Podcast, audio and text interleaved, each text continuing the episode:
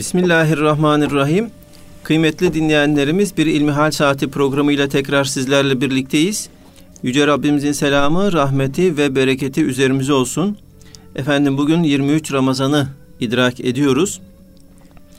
Muhterem hocam, birkaç gün sonra inşallah Kadir Gecesi'ni idrak edeceğiz. Allah Teala neden bu geceye bu kadar kıymet vermiş? Müslümanlar bu kıymetli geceyi nasıl fırsata çevirebilirler? Ee, diyerek programımıza başlamak istiyorum. Elhamdülillahi Rabbil Alemin ve salatu ve selamu ala Resulina Muhammedin ve ala alihi ve sahbihi ecmain. Tabi Basri hocam birkaç gün sonra dediniz ama bilemiyoruz. Yani Kadir Gecesi e, bütün bir zaman dilimine mi saklanmış, bütün bir yıla mı saklanmış, bütün bir Ramazan-ı Şerif'in içerisine mi saklanmış, Ramazan-ı Şerif'in son on gününe mi saklanmış, son on gününde tekli sayılardaki gecelere mi, yani yirmi üç, yirmi beş, yirmi yedi, yirmi dokuz bunların hangisine saklanmış, bunları bilemiyoruz. Fakat Kadir Gecesi'nin olduğunu biliyoruz. Çünkü Cenab-ı Allah Kadir Gecesi'nden Kur'an-ı Kerim'de bahsediyor. İnna enzelnahu fi leyletil kadr. Biz o Kur'an-ı Kerim'i Kadir Gecesi indirdik diyor. Onu Kadir Gecesi indirdik diyor. Ve ma edrake ma leyletul kadir. Kadir Gecesi nedir bilir misin diyor. Leyletul kadri hayrun min elfi şahr. Kadir Gecesi bin aydan daha hayırlıdır. Cenab-ı Allah kullarını affetmek için çeşitli sebepler yaratmış. Tabiri caizse çeşitli bahaneler koymuş. Yeter ki kullarım kendilerine gelsinler, Rablerinin emirlerini yerine getirsinler, dini mübini İslam'a dönsünler. Cenab-ı Allah hem zamanlar içerisinde hem mekanlar içerisinde çok istisnai, çok özel, çok fırsatlar dolu e, zaman ve mekanlar halketmiş, yaratmış kulları için. Bu zaman dilimlerinin en kıymetlisi Kadir Gecesi. Fakat Kadir Gecesi'ni de Cenab-ı Allah e, zamanın içerisinde gizlemiş, gecelerin içerisinde gizlemiş. Bu yönüyle hakikaten kadrin, kıymetin bilen kimseler her gece Kadir Gecesi'ni ararlar. Nitekim Anadolu irfanının güzel bir sözü vardır. Her geceyi Kadir, her geçeni Hızır bileceksin diye. Her geceyi Kadir Gecesi olarak düşünmek lazım, idrak etmek lazım. Şeytanın bize üflediği aman niye her gece kalkıyorsun efendim, yat bak uykunu alamıyorsun, uykunu alamayınca da günlük performansını kaybediyorsun türünden, efendim e, uyuşturucu yüklü vesveselerinden kurtulmak ve her geceyi bir Kadir Gecesi kıvamında yaşamak gerekiyor. Bununla beraber Ramazan gecelerini ayrı bir teyakkuzla geçirmek gerekiyor. Şimdi ben kendi adıma söyleyecek olursam, Basri Hocam, sizleri tenzih ederim. Değerli dinleyenlerimizi de tenzih ederim. E, teravihler camilerde, cemaatte kılınmayınca şeytan bin bir türlü insana musallat oluyor. Onun için cemaat önemli. Onun için camilerimiz, mescitlerimiz önemli. Onun için bir araya gelmemiz, birbirimize teşvikte bulunmamız önemli. Bunu da şunun için söylüyorum. Yani e, gece ibadetlerinin, ki gece ibadetinin en önemli ayağı yatsı namazını ve sabah namazını camide cemaatle kılmaktır. Yatsı namazını ve sabah namazını camide cemaatle kılmaya muvaffak olan kimseler o geceyi ihya etmiş sayılırlar. Bunun üzerine bir de gecenin üçte ikisinden sonra, yani bugün işte Ramazan münasebetiyle Cenab-ı Allah Ramazan'ın kıymetini bilebilmeyi bizlere nasip eylesin. Ramazan-ı şerifleri hasretle çeken kullarından bizleri eylesin. Ramazan hakikaten çok büyük fırsatların olduğu bir ay. Yani zamanların katlandığı, zamana yüklenen anlamların, manaların yoğunlaştığı bir atmosfer, bir iklim. Şey düşünebiliyor musunuz? Zaten Ramazan, şehru Ramazan ellezî unzile fîhil Kur'an. Kur'an'ın indirildiği ay olması hasebiyle, bir Kur'an ayı olması hasebiyle, Kur'an'da yoğunlaşmanın, tefekkürün, yoğun bir düşüncenin e, içinde bulunması gereken Müslümanın Ramazan-ı Şerif gibi mübarek bir mevsimde bir de Kadir Gecesi gibi muazzam bir efendim lütufla, bir ata ile, bir bağışla e, karşı karşıya olması e, nimet içerisinde nimet, bolluk içerisinde bolluk. Cenab-ı Allah e, kullarına bu fırsatları değerlendirerek kendine gelmelerini, Rablerine yönelmelerini istiyor. E, böyle olunca da Kadir gecesini, hiç olmazsa bu elimizde kalan birkaç gecede, mutlak surette her geceyi bir Kadir gecesi kıvamında, formatında yaşamamız, geçirmemiz lazım. Ne yapabilir bir insan? Yani Kadir gecesi bu gecedir denildiğinde bir insana, o gecenin kadru kıymetini nasıl bilir bir insan? Aslında bir e, maraton koşusudur insanın ömrü. Yani yavaştan başlayarak hızlanan bir koşuya benzer. İnsan gün geçtikçe ibadetlerine artı bir değer katmalı. Bu e, nicelik olarak artmasa da nitelik olarak artmalı. Yani belki her gece on iki rekat gece namazı kılıyordunuz veya işte iki rekat kılıyordunuz veya dört rekat kılıyordunuz. Yani bu gittikçe işte yüz rekat olsun, iki yüz rekat olsun anlamına değil belki. Fakat e, her geçen gün o namazdaki kıvamımızın güzelleşmesi gerekiyor. Şöyle güzel bir söz var. Ee, insan sağlıklı olduğunda Allah'ın nimetleri içerisindedir. Ama hasta olduğunda Allah'la beraberdir. Yani Allah'ın nimetleriyle beraber olmak nerede? Allah'la beraber olmak nerede? İşte namazlarımız bizim Allah'la beraber olduğumuz anlar haline gelebilmeli. Bu kıvamı, bu niteliği artırabilmeliyiz. Günden güne namazımızda bir güzelleşmenin olması gerekiyor. Artık her gün kıldığımız için, beş vakit secdeye gittiğimiz için namazın sıradanlaşmaması gerekiyor. Yani namaz sıra dışı bir hadise. İnsan hiçbir zaman, bunu sık sık söylüyorum Basri Hocam, başını yere koymaz, toprağa yüzünü sürmez. Yani muazzam bir olay var namazda. Secde dediğiniz hadise muazzam ötesi bir şey. Ee, onun için Hazreti Ayşe validemiz Kadir gecesinde nasıl dua edeyim diye sorduğunda Efendimiz Aleyhisselatü Vesselam şöyle söylemesini secdede tavsiye ediyor. Allahümme inneke afuvun kerimun tuhibbul affe fa'fu anni. Ey Allah'ım, sen affedicisin, sen kerem sahibisin, cömertsin. Bu kulunu da affet, mağfiret et, bağışla.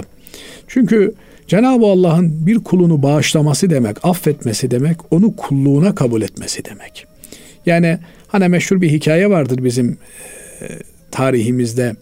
E, Yunus Emre'nin e, Tapduk Hazretlerinin kapısına, eşiğine başını koyması ve e, bir müddet sonra bizim Yunus mu diye nida etmesi, işte benim kulum demesi Cenab-ı Allah'ın. Yoksa hepimiz Allah'ın kuluyuz. Fakat e, kulluk yapabiliyor muyuz? Cenab-ı Allah'a kul olabiliyor muyuz? Yani bütün nimetleri Cenab-ı Allah'tan, bütün ücreti, bütün mükafatı Cenab-ı Allah'tan aldığımız halde e, ne kadar hayatımızda Allah'ın emirleri, Allah'ın yasakları bir yer tutuyor? Yani düşünebiliyor musunuz? Maaşınızı e, bir yerde çalışıyorsunuz, oradan alıyorsunuz. E, fakat mesainizi oraya değil de bir başka yere harcıyorsunuz. Yani kim size, kim bize böyle bir maaş verebilir? Fakat Cenab-ı Allah işte bugünlerde Cenab-ı Allah bu belayı üzerimizden, bu musibeti kaldırsın. Ee, insanlar evlerinden dışarıya çıkamıyorlar, hasta olanlar var, yoğun bakım ünitelerinde yatanlar var. Nefes almakta zorlanıyoruz. Yahu bir nefesin karşılığı ne olabilir? İşte Kadir gecesi, Kadir bilme gecesi olmalı. İnsan e, Kadir gecesinde ben özel bir ibadet yapayım da ondan sonra yan gelip yatayım, artık ben seksen senelik ömre bedel bir geceyi ihya ettim, bundan sonra ibadete ihtiyacım yok türünden.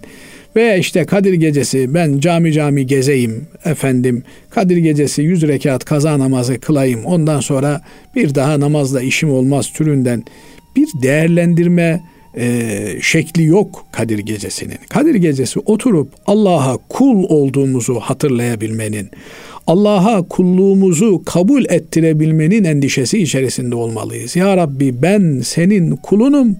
eksiğim var, gediğim var, kusurum var, ee, ayıp desen bende, noksan desen bende. Fakat benim ayıbım, kusurum ne ki senin cömertliğin, senin keremin, senin engin bağışlamanın karşısında? Oturup bir muhasebe yapmalı insan. Ve bütün ibadet çeşitlerinden de bir nebze bütün hayatına yayabileceği bir numuneyi oluşturabilmeli. Yani bütün Kur'an'ı okusun demiyorum ama bir sayfa Kur'an-ı Kerim'i bundan sonra ben her gece bir Kur'an-ı Kerim okuyacağım diye böyle Cenab-ı Allah'la konuşur gibi adeta bir ruhi kıvamda Kur'an okumaya niyet etmeli. Yani günlerimiz Kur'ansız geçiyor. Günlerimiz Cenab-ı Allah'ın bize hayat rehberi olarak gönderdiği alemlerin Rabbinin kitabına, kelamına bakmaksızın geçiyor. Kur'an'dan uzak bir hayat yaşıyoruz. Okumadığımız gibi, yani lafzını okuyamadığımız gibi o lafzın ruhu da içimize aksetmiyor, yansımıyor. Dolayısıyla bu gecede bir sözleşme yapmamız lazım. Şöyle kendimizi karşımıza alıp bir aynanın karşısına mı geçeriz? Ey nefsim, yeter, elli senedir, otuz senedir, kırk senedir bana hükmediyorsun. Beni istediğin gibi kendi arzularına e, yönelik olarak kullanıyorsun. Şunu istiyorum diyorsun, peki diyorum. Şöyle diyorsun, peki diyorum. Yeter artık. Ey nefis, düş benim yakamdan. Ben Rabbime kul olacağım. Ben Rabbime ibadet edeceğim. Bundan sonra ben sana kulluğu bıraktım diyerek İnsan böyle kesin bir tavır koymalı nefse karşı, nefsin insanı e, kışkırtmalarına karşı. Bu gece böyle bir tavır koymanın, böyle bir meydan okumanın, nefse isyan etmenin bir e, gecesi olmalı. Şöyle insan bir muhasebe etmeli, servetiyle, malıyla e, eğer zenginse, yani ben ne kadar paraya tapıyorum? Bu parayı kazanmak benim ne kadar hoşuma gidiyor? Bunları biriktiriyorum, biriktiriyorum, biriktiriyorum. Ne yapmayı düşünüyorum ben bu paralarla? Bu paraları ben kendimin garantisi olarak mı görüyorum? Çoluk çocuğumun garantisi olarak mı görüyorum? Yoksa bunları Allah'ın bana bir emaneti olarak, yerlerine ulaştırılması gereken bir emanet olarak mı görüyorum? İşte fakirse bir insan, fakirliğine isyan etmek yerine Allah'ın takdiri buysa, ben asıl zenginliği kazanmanın endişesi içerisinde olmalıyım. Çünkü e, bütün insanlığın ortak paydası mutlu olabilmek. Yani zengin de mutlu olmaya çalışıyor, fakir de mutlu olmaya çalışıyor. Nereye giderseniz gidin, kiminle konuşursanız konuşun, ne iş yaparsa yapsın insanlar, nihayetinde ortak payda herkes mutlu, mesut, bahtiyar olmaya çalışıyor. Fakat mutluluk ne parada, ne makamda, ne şanda, ne şöhrette, mutluluk Allah'a kul olabilmekte. İşte bu yönüyle insan bu gecenin kadrini, kendi kadri kıymetini tartarak, Allah'a karşı vazifelerini yerine getirip getirmediğini, yahu nimeti kimden alıyorum, hizmeti kime yapıyorum? Şöyle düşünsenize, bir gün içerisinde kimleri kimleri memnun etmeye çalışıyoruz. Ama asıl memnun etmemiz gereken Cenab-ı Allah'a karşı Ee, durumumuz ne? Bu gece bunun muhasebesini yapmak lazım. Bütün yönleriyle, namazıyla şöyle bir iki rekat namaz kılıp, bu geceden sonra ben namazıma bu kıvamı kazandıracağım diye bu gece namaz provası yaptım. Bundan sonra namazlar böyle olacak. Yani şöyle bakan bir insan, namaz kıldığında seni gören bir insan, Basri Hocam siz öylesiniz de ben misal olsun diye söylüyorum. Yani bu adam şu anda aramızda değil, bedenen burada ama ruh başka bir aleme gitmiş. Namazın zahirinden de bu belli olur. Dışarıdan bakan kişi. Dışarıdan bakan da bunu hisseder, görür. Cenab-ı Allah bu gecede böyle devrimsel kararlar alabilmeyi, hayatımızı e, hayırlı anlamında tamamen değiştirebilecek köklü kararlar alabilmeyi bizlere nasip eylesin. Amin. Gecenin kadri kıymetini böyle bilebilirsek e, aslında bir yönüyle kadir olsa da olmasa da o gece, biz o gecenin kadri kıymetini bilmekle eğer bir değişim, bir dönüşüm ihdas edebilmişsek, bir devrim yapabilmişsek, o gece bizim için hakikaten Kadir Gecesi olmuştur. Rabbim gecelerimizi ihya edebilmeyi, gündüzlerimizi imar edebilmeyi hepimize nasip ve müyesser eylesin. Allah razı olsun kıymetli hocam. İnşallah dediğiniz gibi e, idrak edebiliriz, ihya edebiliriz. Efendim şimdi e, şöyle diyor dinleyicimiz, kelime-i şehadet getirerek ölen birisinin cennete gitmesi kesin midir? Kesindir. Hiç şek ve şüphe yoktur. Şimdi tabii şöyle bir e, durum var. Yani adam berbat bir hayat yaşamış. Lakayt bir hayat yaşamış. Son nefesinde kelime-i şehadet söylemiş. Oh beleş cennete gidecek. Kardeşim, Hazreti Peygamber aleyhissalatü vesselam Efendimiz bunu haber vermiş. Sonra bir takım ameller yine böyle çok basit gibi görünen Hazreti Peygamber aleyhissalatü vesselam Efendimiz bu amellere cenneti bağlamış. Yani şunu yapan cennete gidecek demiş. Şimdi biz zannediyoruz ki ya bu basit bir şey. Öyle olmuyor. İnsan o e, zor zamanda o nasıl ifade edileceğini de bilemiyorum. Yani düşünsenize ölümün her andan, her yönden üzerinize doğru geldiği. E, eskiden tabii insanlar evlerinde annelerini, babalarını, e, hastalıklarını geçirtiyorlardı. E, İnsanlar evlerinde ölebiliyorlardı. Şimdi artık evde ölmek de bir lüks haline geldi. Bakıyorsunuz hep e, hastane köşelerinde, yoğun bakımlarda direkt morga kaldırılıyor. Ölüp ölmediği bile belli olmuyor. Bazen duyuyoruz arada bir işte üç saat sonra, beş saat sonra morgda canlandı diye. E, dolayısıyla artık kimse e, yakınlarının son anlarına tanıklık edemiyor. O kadar zordur ki. Şuradan biliyoruz, yani nereden biliyorsun diyeceksin. Yani sen kardeşim öldün mü? Ama Hazreti Peygamber aleyhissalatü vesselam Efendimizin son demleri tasvir ediliyor. Efendimiz aleyhissalatü vesselam sekeratül mevt denilen, yani ölüm sarhoşluğu, ölüm e, atmacaları nasıl ifade edilir bilmiyorum ama yani e, ölümün e, yığılması denilen ağır bir durumu yaşıyor. Diyorlar ki ya Resulallah sen de mi peygamber olarak? Evet diyor, ben sizden birinin çektiğinin iki katını çekiyorum diyor. Yani herkes kendi makamına, kendi durumuna göre nimet ve külfet içerisine giriyor. Dolayısıyla alemlerin e, sevgilisi Hazreti Muhammed Mustafa sallallahu aleyhi ve sellem ölüm sadmeleri yaşıyorsa e, bunu herkes yaşıyor demektir. Eğer bir lisan La ilahe illallah Muhammedur Resulullah'a alışkın değilse, yani günde yüzlerce defa bu kelimeyi okumuyorsa, öyle ölürken aklına gelecek de okuyacak vesaire filan, çok çok zor ihtimaller bunlar. Onun için Efendimiz Aleyhisselatü Vesselam buyuruyor ki nasıl yaşarsanız öyle ölürsünüz.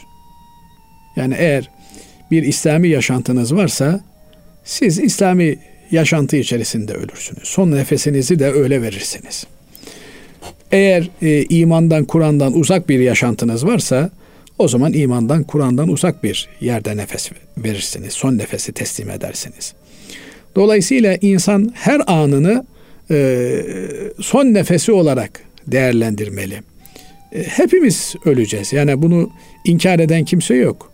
Allah'ı inkar eden var, ahireti inkar eden var ama kimse ölümü inkar edemiyor. Ya yok kardeşim ben ölmeyeceğim, ben bu dünyaya kazık çakacağım diyen yok. Halbuki ölüm varsa onun bir ötesi vardır. Çünkü hiçbir şey yok olmuyor. Kainatta hiçbir şey yok olmuyor. Bir değişim halinde. Binaenaleyh öldükten sonra bir hayatın varlığına iman etmişse bir insan o hayata göre kendini şekillendirmeli, o hayata kendini hazırlamalı. Ee, Allah'ın huzurunda hesap vereceğinin bilincinde olmalı. Yani düşünün devre mülkte tatildesiniz. Veya işte imtihan için bir devre mülke geldiniz. Bir dershane diyorlar. Dünya bir dershaneden ibaret. Yani burada e, Kur'an'ın ifadesiyle illa aşiyeten ev duhaha. Yani bir e, ikindi vakti veya bir kuşluk vakti kadar bir süre yaşanıyor. Niye? Çünkü zaman dediğiniz şey geriye doğru baktığınızda bir hiçten ibaret, yani hatıralardan ibaret.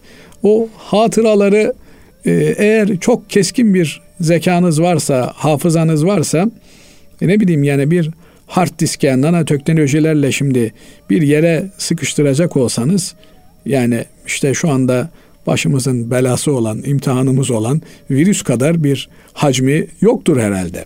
Dolayısıyla içinde yaşadığımız an bizim için bir an ifade ediyor, bir kıymet ifade ediyor. Bu yönüyle bir insan yaşadığı anı Allah'ın muradına uygun olarak yaşamalı. Yani ben şimdi çok affedersiniz gavur gibi yaşayayım da ikindiden sonra Müslüman gibi yaşarım. Yok böyle bir şey. Ya ben ticaretimde, efendim, e, işimde, sanatımda e, veya işte cami dışındaki hayatımda, ev dışındaki hayatımda farklı bir kişilik sergileyeyim de evde Müslüman olurum. Bak akşam namazından sonra ben oturuyorum, beş vakit namaz kılıyorum, kazalarımı kılıyorum. Böyle bir Müslümanlık yok. Müslümanlık hayatın yirmi dört saatini içine alan ve her an ölümle burun buruna olduğunu hisseder şekilde hesap vermeye hazır bir kulluk ifade ediyor. Bu şuurda olan bir insan son nefesinde imanla gider. Ama öyle değilse e, Basri Hocam, yani şeytan gibi bir düşmanımız var. Bu şeytanın tek emeli, tek gayesi, tek amacı bizim bu dünyadan imansız gitmemiz. Son nefeste de musallat oluyor. Yani öyle bir antrenmanlı olmanız lazım ki siz son nefesinizde imanınızı muhafaza edebilmek için o la ilahe illallah Muhammedun Resulullah'ı beyninize, kalbinize, ağzınıza, bütün azalarınıza nakşetmeniz gerekiyor. Mamafi öyle insanlar var, hiç ibadet etmeden cennete gitmişler. Mesela Musa Aleyhisselam'la düelloya giren Firavun'un sihirbazları, Musa Aleyhisselam'ın mucizesi karşısında iman etmişler. Firavun da onları idam etmiş, namaz yok, oruç yok, direkt cennete gitmişler. Yani bu nasip meselesi.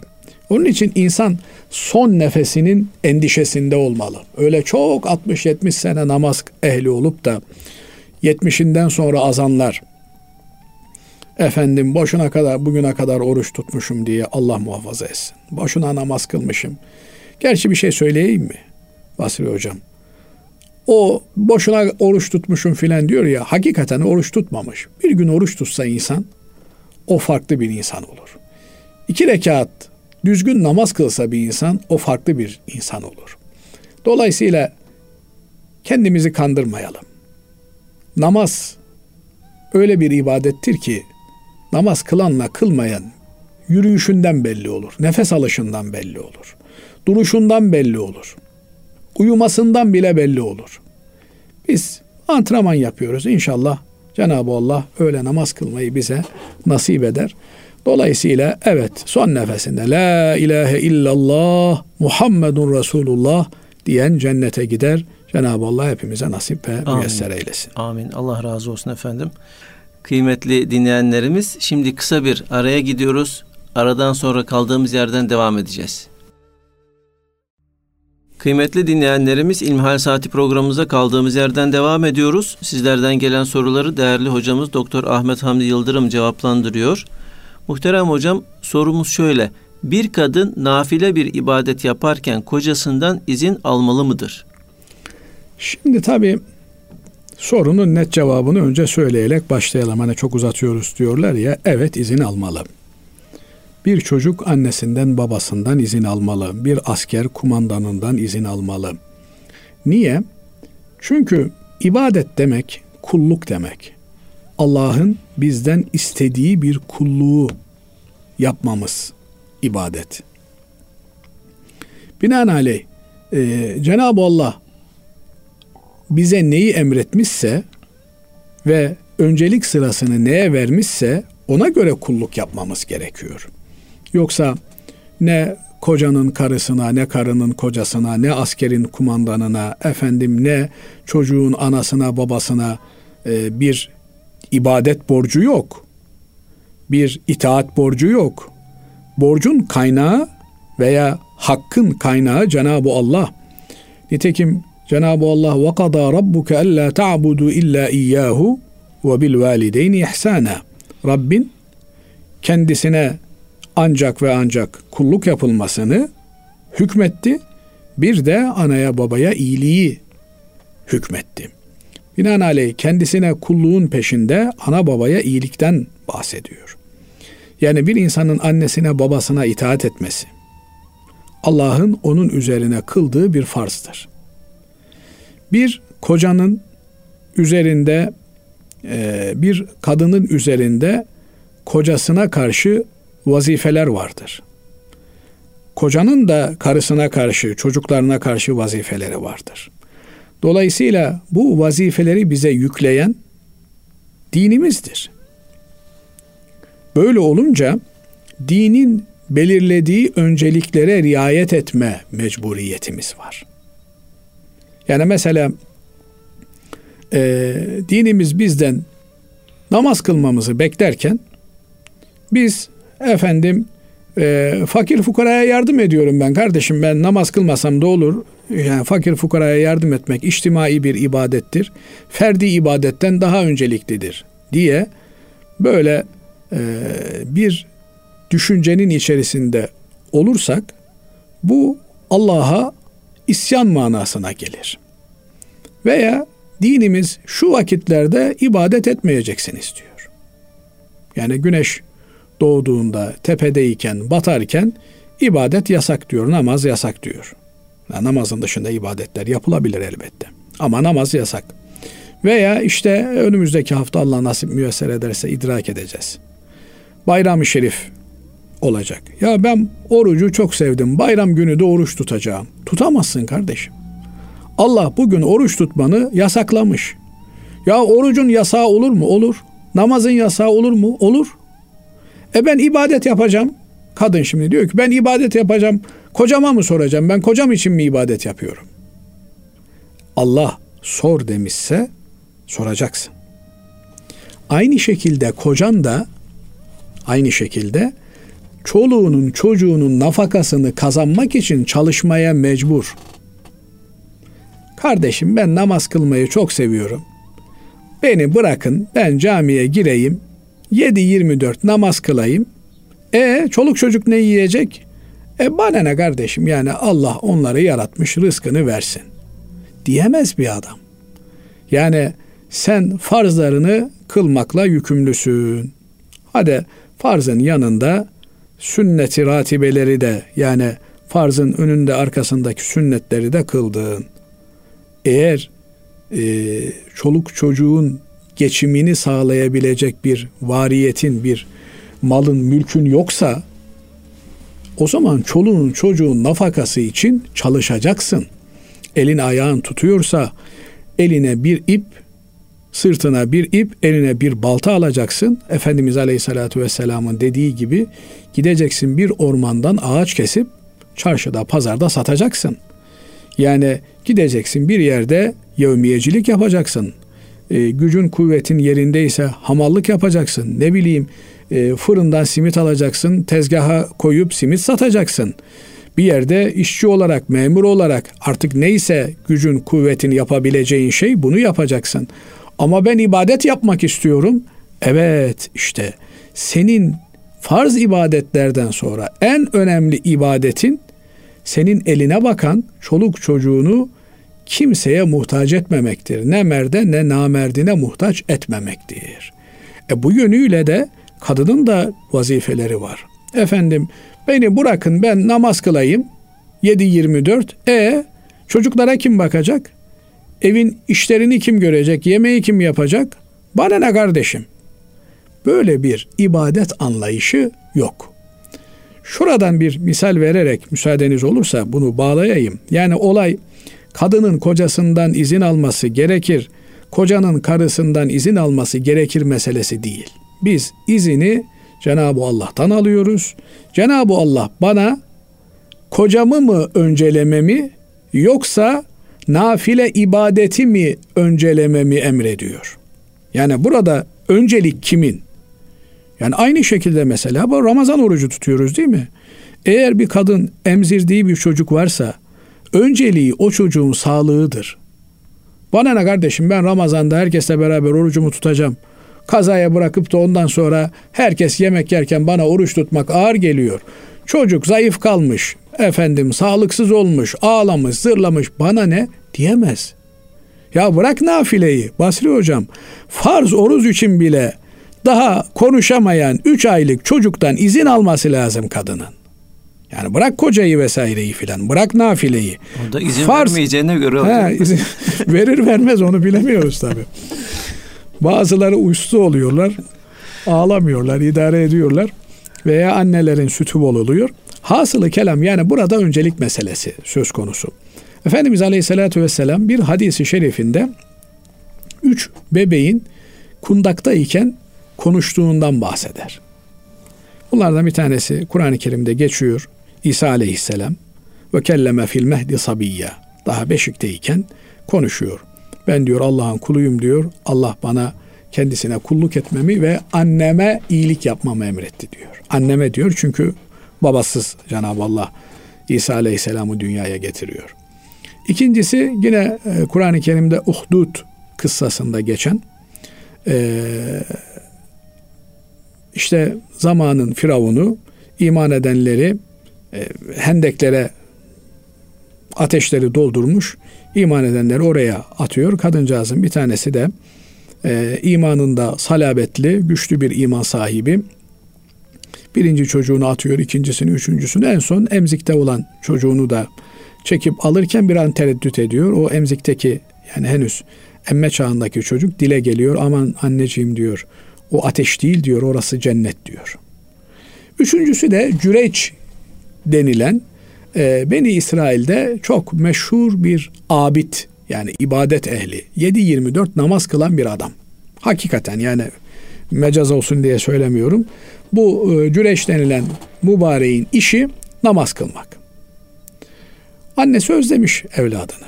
Yani e, padişah da olsan, efendim şeyh de olsan, mürşit de olsan annenin yavrususun. Anne özlüyor evladını. İstediği kadar yaşı ilerlemiş olsun. Gelmiş Cüreyc'in işte e, ibadet ettiği e, çilahanesine diyelim veya mescidine. Oğlum Cüreyc diye seslenmiş. Ses yok. Cüreyc namaz kılıyor içeride. Duymuş sesi. Fakat namazını bozmamış. İçinden demiş ki, ya Rabbi demiş, annem beni istiyor ama ben namazdayım. Namazıma devam edeceğim. Ertesi gün bir daha gelmiş. Aynı sahne tekerrür ediyor. Bir sonraki gün bir daha gelmiş. Yine aynı sahne. Aynı şekilde cereyan ediyor. Annesi sesleniyor, kapıya vuruyor. Oğlum Cüreyç diyor, çok göresim geldi seni diyor. Cüreyç'ten ses yok, namaza devam. Kadıncağız içerleniyor. Anne içerlenmesi de farklı oluyor. Onun için anneleri hayatta olanlar annelerinin kıymetlerini bilsinler. Onları darıltmamaya, gücendirmemeye baksınlar. Yoksa anne ah etti mi çıkıyor. Efendim kadıncağız diyor ki Cüreyc'in annesi, Allah diyor kötü kadınların yüzünü sana göstermeden canını almasın diyor. Sen diyor annenin yüzünü görmek istemiyorsun.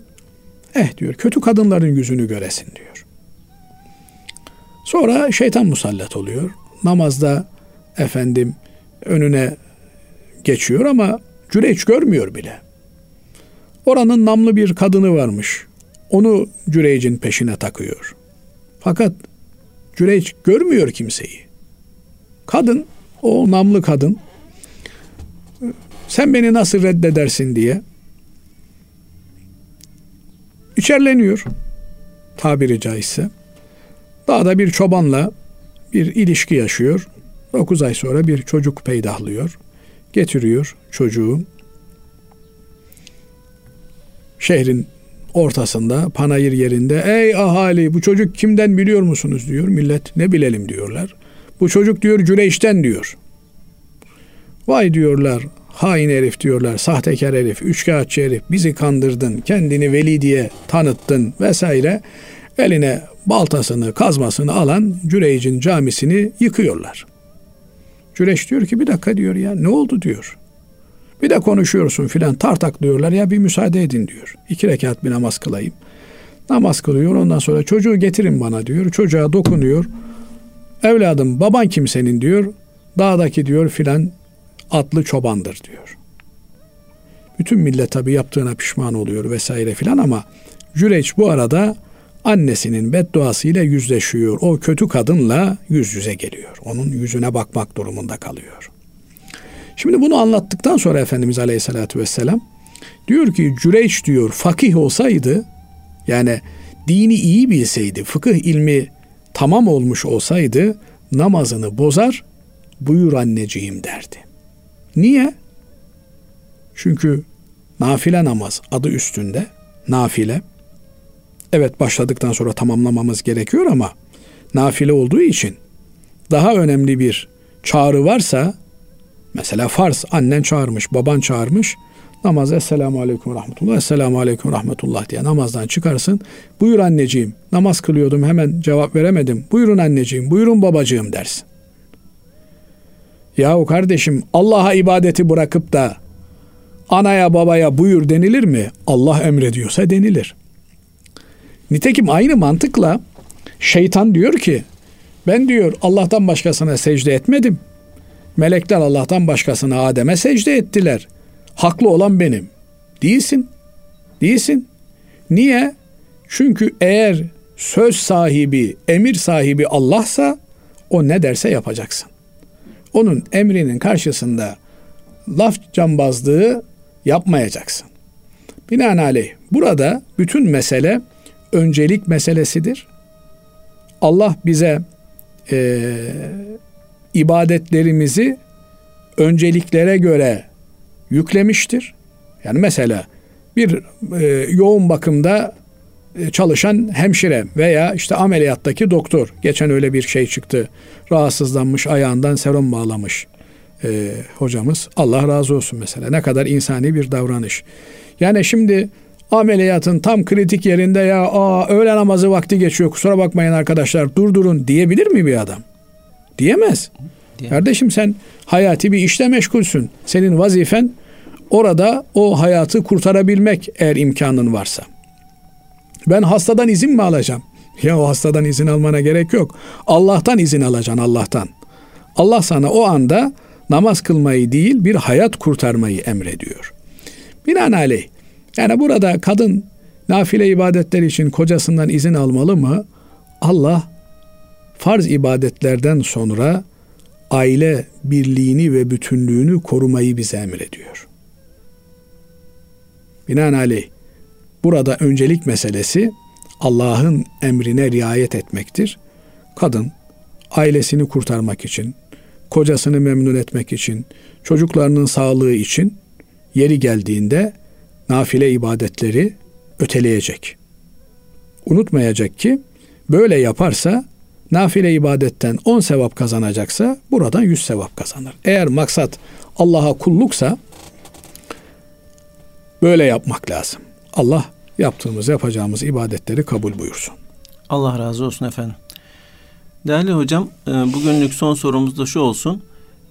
Taksiciyim diyor dinleyicimiz.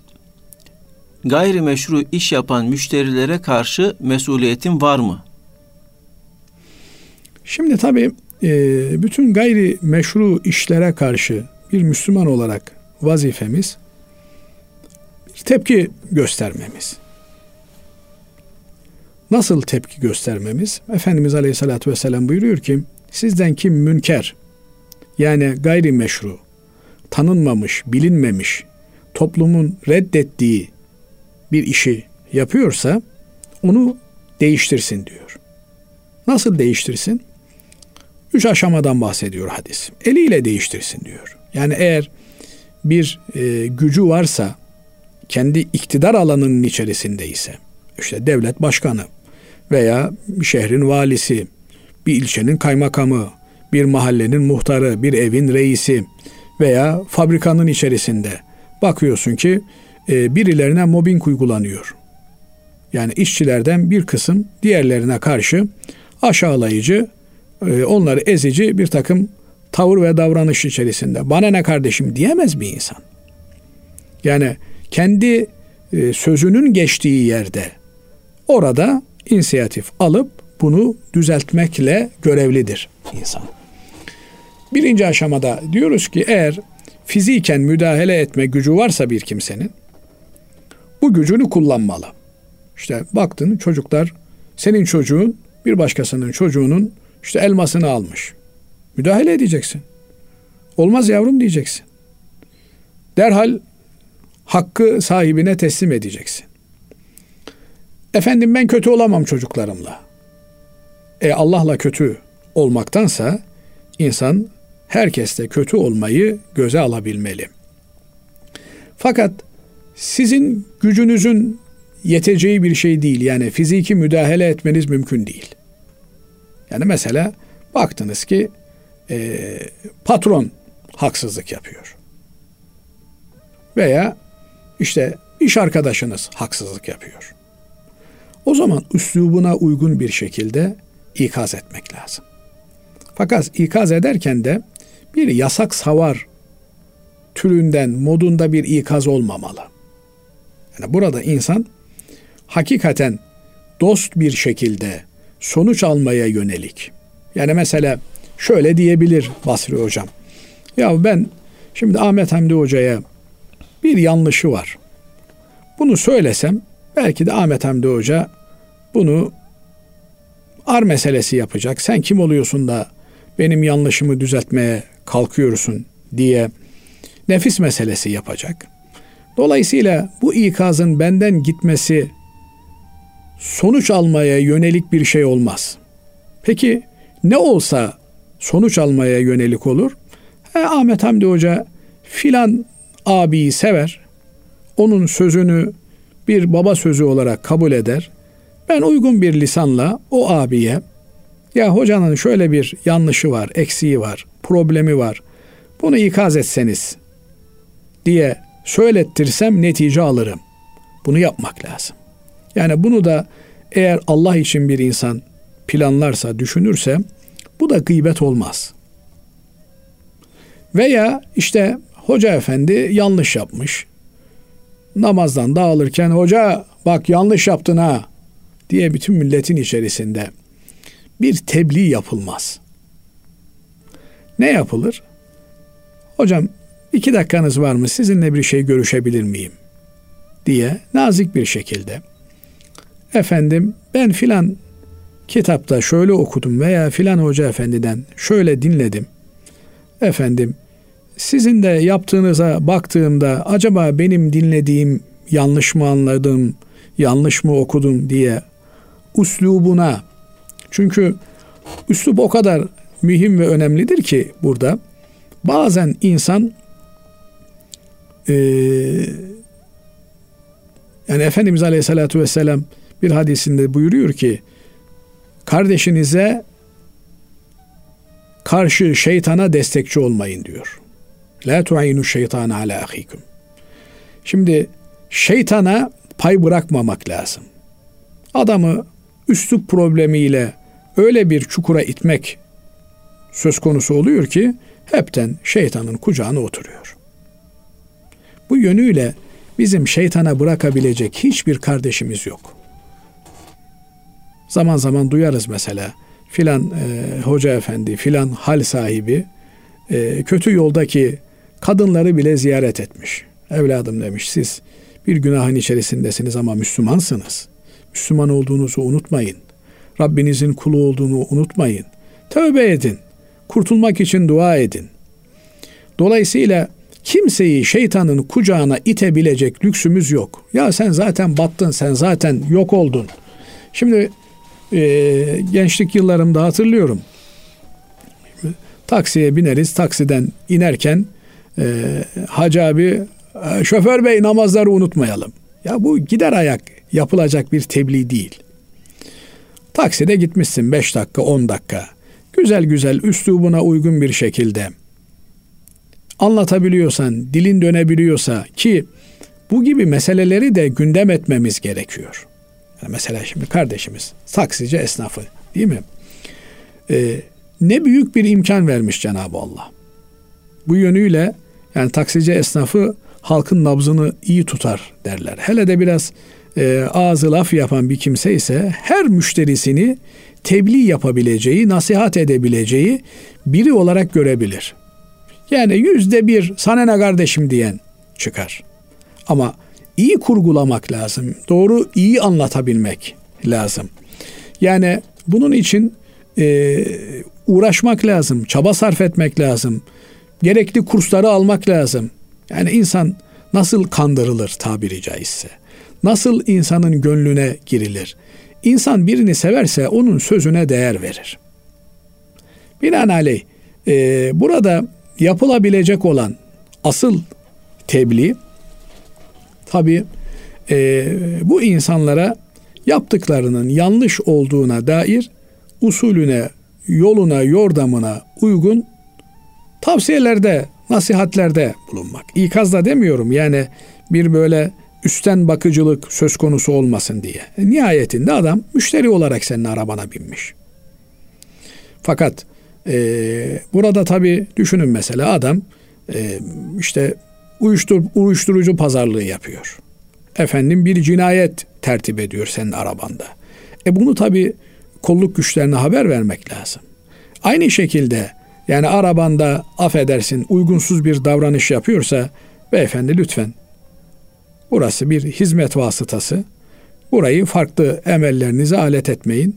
Buyurun ben sizi indireyim. Gerekiyorsa başka taksiye binin demek lazım. Yani bir insan kendi iktidar alanındaki e, taksinin sahibi de takside kendi iktidar alanındadır bir yönüyle. Orada e, efendim sigara içiyor adam. Müsaade etmemeli.